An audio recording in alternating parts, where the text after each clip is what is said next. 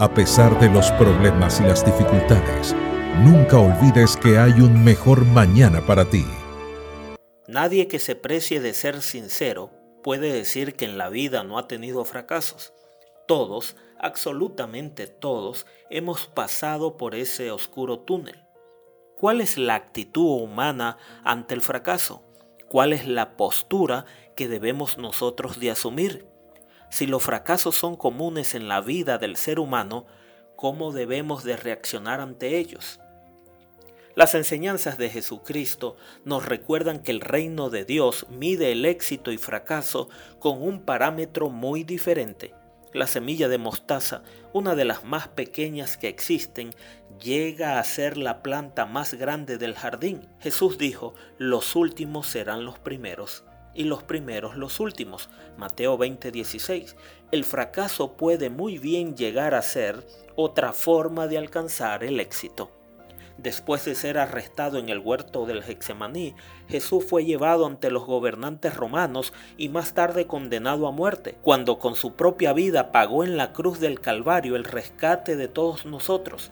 La visión de muchos se nubló y pensaron que su muerte era un enorme fracaso para la causa que había predicado. Sin embargo, de esa cruz ignominiosa han surgido rayos de esperanza y de vida abundante para la humanidad durante todas las edades. La resurrección triunfante de Cristo y su gloriosa ascensión hacia el cielo pregonaron a todo el mundo que el Señor triunfó para siempre. De la aparente fracaso surgió la luz resplandeciente de su éxito. En una sociedad que maneja parámetros seculares orientados al éxito financiero, social o político, el parámetro celestial del éxito es obedecer a Dios, confiar en Él y prepararse para su venida inminente. El éxito del fracaso será patente en cada verdadero hijo de Dios. Necesitamos aprender más de nuestros fracasos que de nuestros éxitos.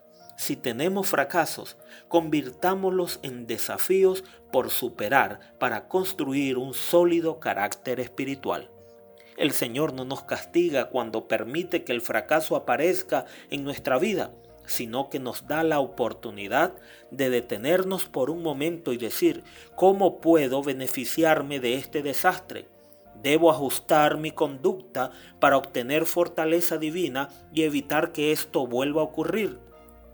Si te despiertas en la mañana y alabas a Dios por todo lo que ha hecho por ti, si lo bendices porque tienes otro día más en tu vida con desafíos y sinsabores, con triunfos y fracasos, entonces vas por buen camino y seguramente te beneficiarás del éxito que el fracaso trae en su estela. Y así habrá un mejor mañana para ti.